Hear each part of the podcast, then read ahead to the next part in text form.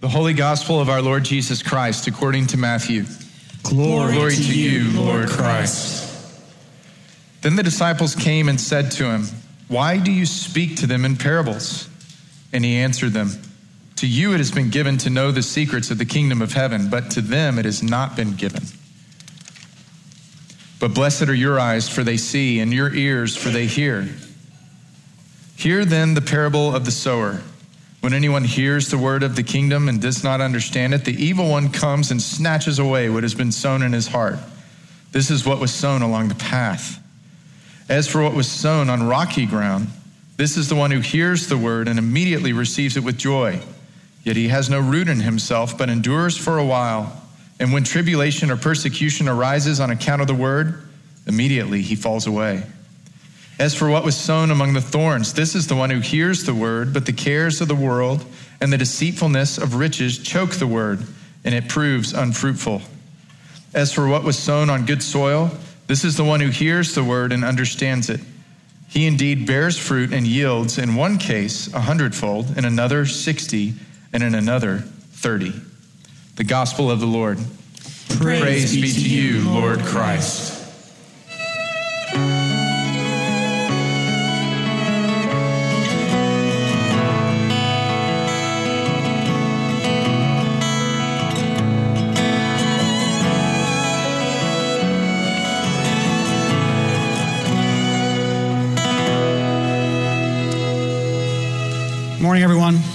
Let me pray for us. Heavenly Father, your word is a lamp unto our feet, and a light unto our path, and we hide it in our hearts that we might know, love, and follow you all the days of our life. We pray in Jesus' name. Amen. I dropped my second child off for his freshman year at the University of Texas yesterday, which means I'm officially 0 for 2 in the Oklahoma State recruiting department. It reminded me of the meanest thing ever said to me by one of my children, and that was when one of them was four years old, he looked me dead in the eye and he said, I don't like you, I don't like Jesus, and I don't like Pistol Pete, which still kind of concerns me that he put Pistol Pete at the very end of it, but it was still very mean.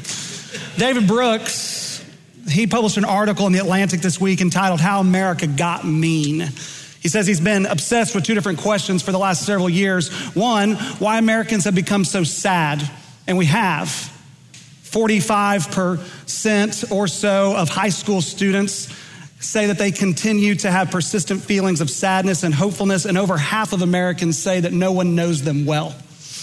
Brooks' second question is why have Americans become so mean? He lists all sorts of evidence for this, including hate crimes rising to the highest level in 2020, as well as gun sales. But also, Americans give very little to charity now compared to what they used to. 25 years ago, higher than two thirds of America gave to something. Now, far less than half give anything. And this is what he says He says, The words that define our age reek of menace, conspiracy, polarization, mass shootings, trauma, safe places. We're meshed in some sort of emotional, relational, and spiritual crisis, which undergirds our political dysfunction and the general crisis of our democracy. It's quite a quote. It's quite an article, in fact.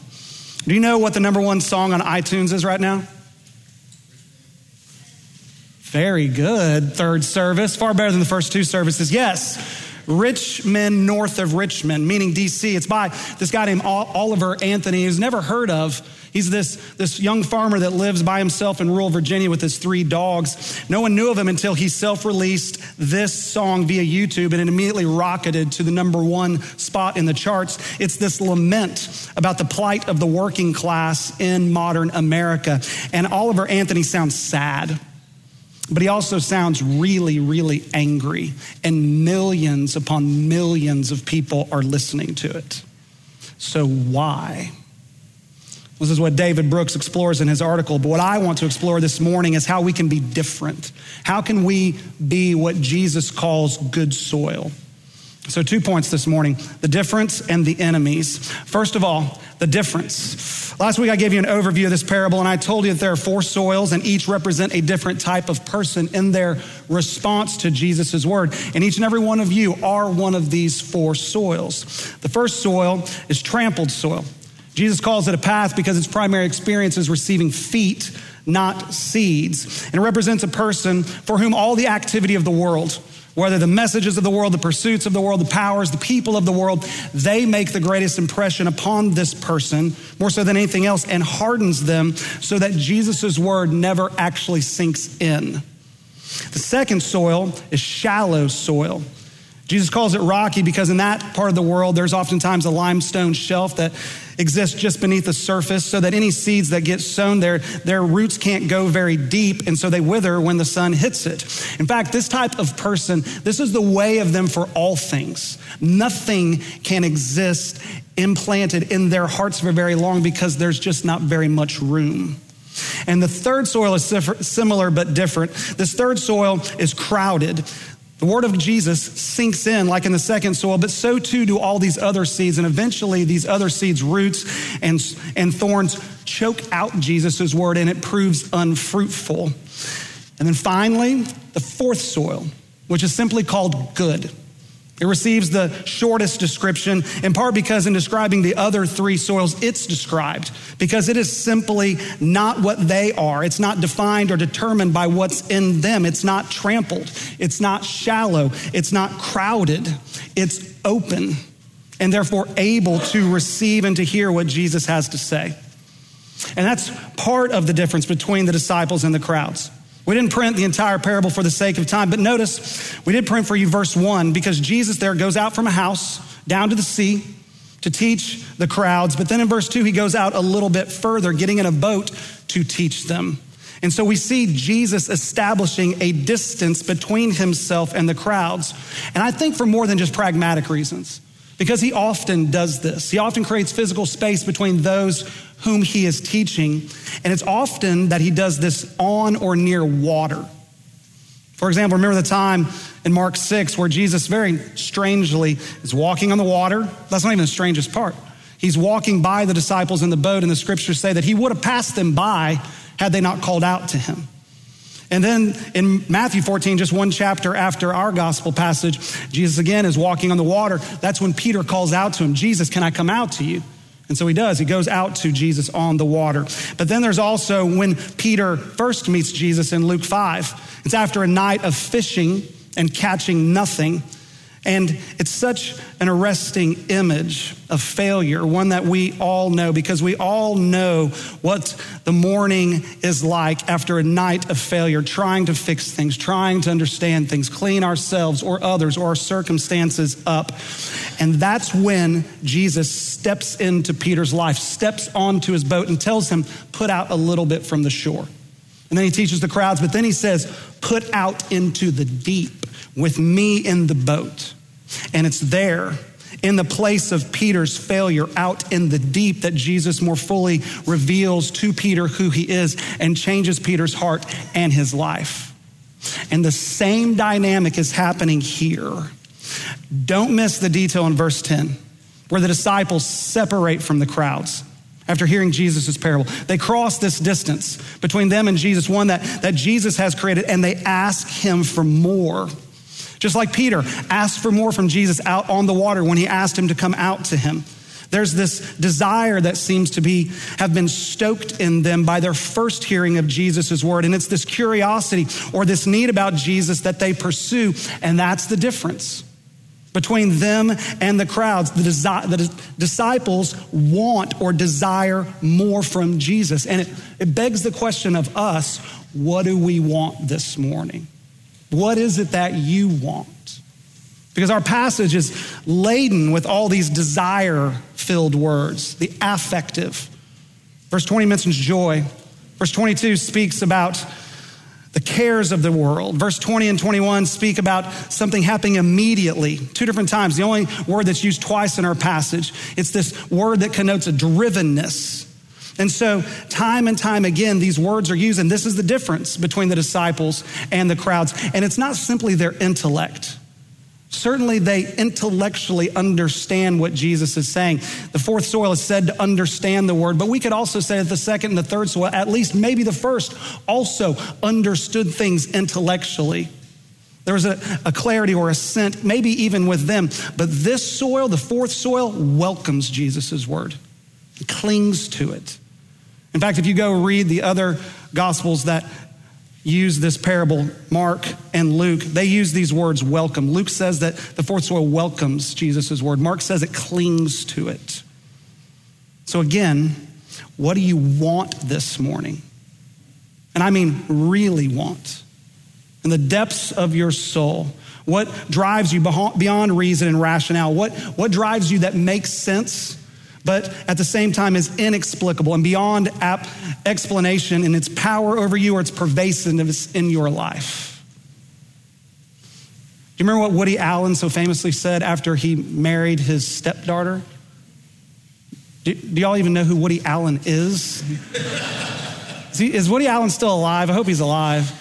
I, I realize I've been in ministry a while when I, I, and I need to update my cultural references when I use them, and half the people in the congregation look back at me and stare blankly at me. But Woody Allen, for those that don't know, he's a New York filmmaker, writer, comedian. He was married to actress Mia Farrow. They had a child together in the late 80s. And then in the early 90s, he left her for her stepdaughter and married her. She was 22 at the time. He was 62 at the time. And do you remember what he said? The heart wants what the heart wants. There's no logic to these things, which is both true and untrue. There, there is a logic to those things, to those things that we set our hearts upon and, and want more than anything and continuously and even compulsively seek. But there's also more to them and more behind them than just intellect than just reason. And if you want to learn more about this, go read James K.A. Smith's book, You Are, not what you think, that's Descartes, but you are what you love. In this book, he essentially says what Christianity has always said, and that is that the spiritual state of our souls will determine our mind's receptivity to any word or any message, God's included. You see what Jesus says here in verse 11 in response to the disciples asking for more? He says, To you it has been given or granted to know, to understand, to, to receive, to accept, to know, to accept the secrets or the truth of the kingdom of heaven, meaning God, who He is, His ways, His goodness, His power, His rule. But to them, He goes on, the crowds, it has not been given or granted. In other words, He's saying right now at this time, God has chosen you. He has chosen you to work in you and to change you and to give you a spiritual sight and a spiritual hearing that left to yourselves and apart from His work you would never have and you could never gain. It's why He says what He does in verse 16 Blessed are your eyes because they see, and blessed are your ears, for they hear. In other words, he's saying, This is why you're seeking more from me and asking more from me. And I'm going to give you more. I'm going to explain more because God has graciously chosen you right now to receive more. It, it goes back to what I said last week, and that is very simply that God desires you. If you are already a Christian and you're here this morning, or even if you're not a Christian, you're considering becoming a Christian, and you want more right now of God and from Him, please know that's not normal. It is not normal. It's, it's not like all of the crowds who aren't here, all of the people who have heard something of Jesus and have walked away. And it is because God desires you and has graciously granted more of himself to you right now. So do not spurn that grace. Let it humble you. But let it also drive you and melt your heart and make you ask for more than you've already received from him. So, back to my original question what can we do to become good soil? In one sense, the answer is nothing. God, first and foremost, must do something. He must first and foremost give us new spiritual eyes to see. The, the gift of faith is first and foremost and always a gift. But in another sense, what we must do is what the disciples do, which is they ask for more. So, what do you want this morning? When the desire arises for God, do not neglect it, do not dismiss it, ask for more. It's the first point. Second point the enemies. Part of the reason that God must first and foremost grant us new spiritual eyes to see and ears to hear is because of the enemies and how strong they actually are. There's three enemies in this parable. Uh, they're described in the language of the first part that we didn't read as the birds, the sun, and the thorns. And Jesus interprets each of those for us in the second half of the parable, which we did read. In verse 19, he says, The birds from the earlier part represent Satan. In verse 21, he says, The sun's heat that scorches people represents tribulation and persecution. Tribulation being just general suffering common to all people, and persecution being that suffering and difficulty that's specific to Christians because they are Christians. And then the third are the thorns, and they represent the various worldly cares and deceit that people know. And these are the enemies of God and of God's word, his seed being sown into people's hearts. And regardless if you realize it or not, they are your enemies, even if you aren't a Christian, because all people bear God's image, and these enemies are set, hell bent even on ruining the image of God in all people. You may have heard the ancient Christian triad of the world, the flesh, and the devil. Same thing. This is one of the sources for that triad, here called the heat, the thorns, and the birds. First of all, the birds or the devil. Back in verse 4, Jesus says, The birds come and devour the seeds that fall along the path. In verse 19, he says, The evil one comes and snatches them away. So, devours and snatches, those are the words, unsettling words. And I assume that for many of you, the idea of a single, primary, personal, spiritual being that's behind all evil in this world is at least a little bit untenable. Sounds primitive or even uneducated. And so, with modern anthropologists and psychologists, you agree that the idea of an evil one had to come from us. It had to come from some sort of projection or personification of the evil that we know to be within us that we couldn't explain. And so, we made up the devil. We mythologized our own meanness and sin and made him up. And maybe, maybe, but one thing that I can't help but notice is how modern educated people like us can't stop portraying a Satan like being in popular culture. Five years ago, when I preached on this passage, I mentioned the mind flayer from Stranger Things. Is in the midst of the third season of that series, and 40 million people were watching it. A year ago, in the summer 2022, the fourth season came out, and it became Netflix's highest viewed English language show ever. 1.35 billion hours watched in just 28 days. And in season four, that giant spider like monster called the Mind Flayer becomes even more personal and more individual. He's given a name. His name is Vecna.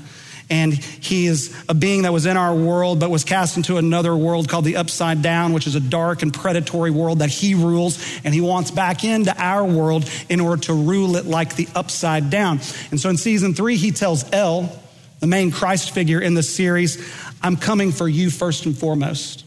And then I'm coming for your friends. And then I'm coming for everyone in this world to extinguish the light and the life out of it. And then in season four, he goes on and says, In the upside down, I found a means to realize my potential to transcend human form and become the predator that I was always meant to be. And the point is, is that the mind flayer now has a face in Stranger Things and a name. And maybe the mind flayer of Vecna is becoming more personal and more individualized in how they portray him, and even more and more people are watching. And that's just because he represents some sort of symbol of personified or projected human evil that doesn't actually exist outside of us. Or maybe it's because someone like Vecna is real. And though we modern people have tried to ignore him and to forget him, deep down we can't because we know he's real. And that's why we continue to portray him in our art. He's the first enemy. The second enemy is the world, symbolized by heat from the sun, which we should all be very familiar with at this point here this summer in Austin, Texas. I think today is 44 or 45 days of consecutive 100 degree heat. And what we see happening out there physically all around us with our, our trees and our, our grass and our plants, especially those that don't have deep roots, Jesus said is happening spiritually to people all around us because of the world.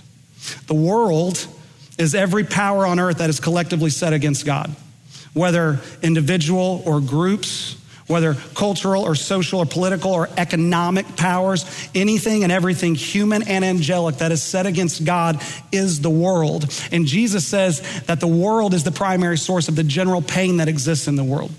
So, whatever pain that you are experiencing, it's because largely you live in a broken and fallen world. But especially if you are a Christian, persecution may come, and the world is also the source of that.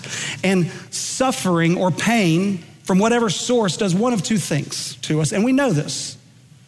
It either opens us up more in our heart, like, like a pickaxe or plow pulling up hardened soil, making more room for God to be at work in our heart. Or, secondly, it withers us, as this parable describes.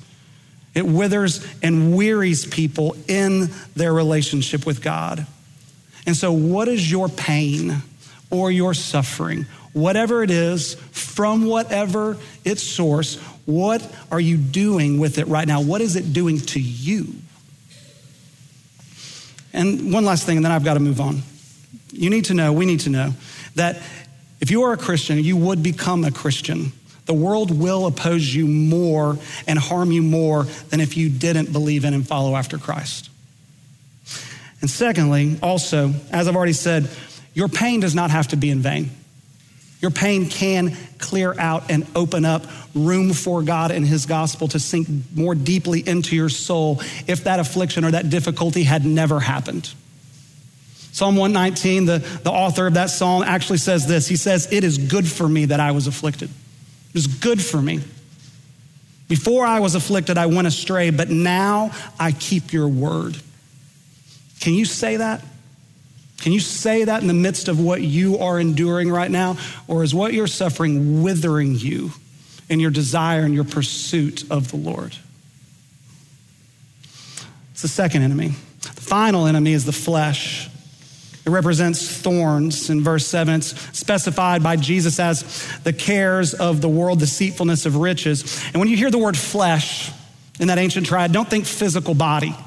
Uh, that's not what it is. You would be mistaken in that. It is simply the spiritual power of sin that exists within each and every human heart, exerting its influence and seeking to rule. That is the flesh. It's like a bad virus or sepsis in a human body that seeks to take over. The flesh spiritually seeks to take over. And the scriptures teach that once someone becomes a Christian, the flesh no longer rules in their soul, but it still remains present and operative which in one sense makes the flesh the most dangerous of these three enemies because it never leaves us. And it's always internal to us and not external like the others. It's internal to us, and therefore the way in which it operates and influences, it's far more subtle which is why I think Jesus mentions its last. Tribulation and persecution, we can tell when that is happening to someone. It's external. We can see what they're suffering and why they're suffering, even. It's far more easily recognizable, but who can tell when the seed of God's word has begun to be choked out by success and prosperity? Who can tell when they've begun to be deceived? Thorns, they don't operate like blasting heat. They, they grow slowly and subtly near the ground or beneath the surface. Which is why Jesus here, he's describing this, this unseen subtle shift in someone's soul when anxiety and wealth, like two hands, begin to slowly, even imperceptibly, squeeze tighter and tighter. So, how do you know? How can you tell? How can you tell if you're just being a responsible, mature, hardworking person, a successful Christian, or whether or not anxiety and, and riches are some things that you're beginning to unfaithfully devote yourself to? How can you tell if you're being deceived, especially by riches? Tim Keller, whose memorial service was actually this week, I remember him once saying that in his 40 or so years in New York City ministering there, he had every imaginable sin or vice confessed to him by his parishioners and asked for help from them. Every imaginable sin or vice except one greed. And he ministered in Manhattan. And that's because there's something uniquely deceptive about riches. What they whisper is not enough. Seek more, ask for more. And so, Of what or from whom are you asking for more? Because it's something. It can't not be something. It's why Augustine famously prayed in his confessions, Oh Lord, our hearts are restless. They are restless until they rest in thee, because we're like soil, friends. We were created to receive something far greater than us from outside of us. We were we're, we're created with life within ourselves, left to ourselves. That's why we're restless. We're always seeking, we're always desiring more, we're always looking for something from outside of us to be brought into us in order that we might derive life from it. We were created that way. And the world, the flesh, and the devil will gladly be that for you. But what they bring into your life won't be life. And it won't be rest because you were made for God and for God alone and for His life to fill you and to give you rest and real life. It's who Jesus is, and it's why He came. He is the sower and the seed. He is the desire of God in human frame for you. And He came from heaven and He was cast into the ground, like a seed cast into the ground to die, dying on the cross under the weight of all the evil that the world, the flesh, and the devil could ever generate. And his death was their defeat. In his death, they died, as proven by his resurrection, which means we don't have to be ruled by them any longer. Because Jesus has defeated them in his death and his resurrection. So believe in him and take his word into your heart and your life and live by it and follow him. And these enemies will show themselves to be the defeated foes that they actually are. And don't forget, never forget that God desires you. He desires more of you. Jesus still asks God the Father for more of you, for more of the world who does not yet know him, but also for more of the lives and the souls of those who do. Jesus still seeks more of you, so you ask for more of him. And you will receive what you ask for. And what you receive will be life.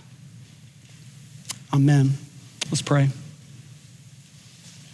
Heavenly Father, we do pray that the word of your grace, the word of your Son, would sink deeply into all of our hearts, that we might know the very life for which you created us to have.